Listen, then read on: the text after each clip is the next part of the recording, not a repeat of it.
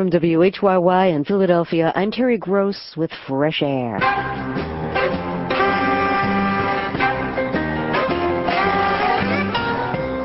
On today's Fresh Air, as Congress investigates the intelligence failures that preceded September 11th, we consider balancing the openness of democracy with the secrecy of intelligence agencies. We talk with Loch Johnson, author of Bombs, Bugs, Drugs, and Thugs Intelligence and America's Quest for Security. He served on several congressional committees investigating intelligence abuses. Also, we talk with Roy Hawthorne. He grew up on a Navajo reservation. During World War II, he was a Navajo code talker in the Marines.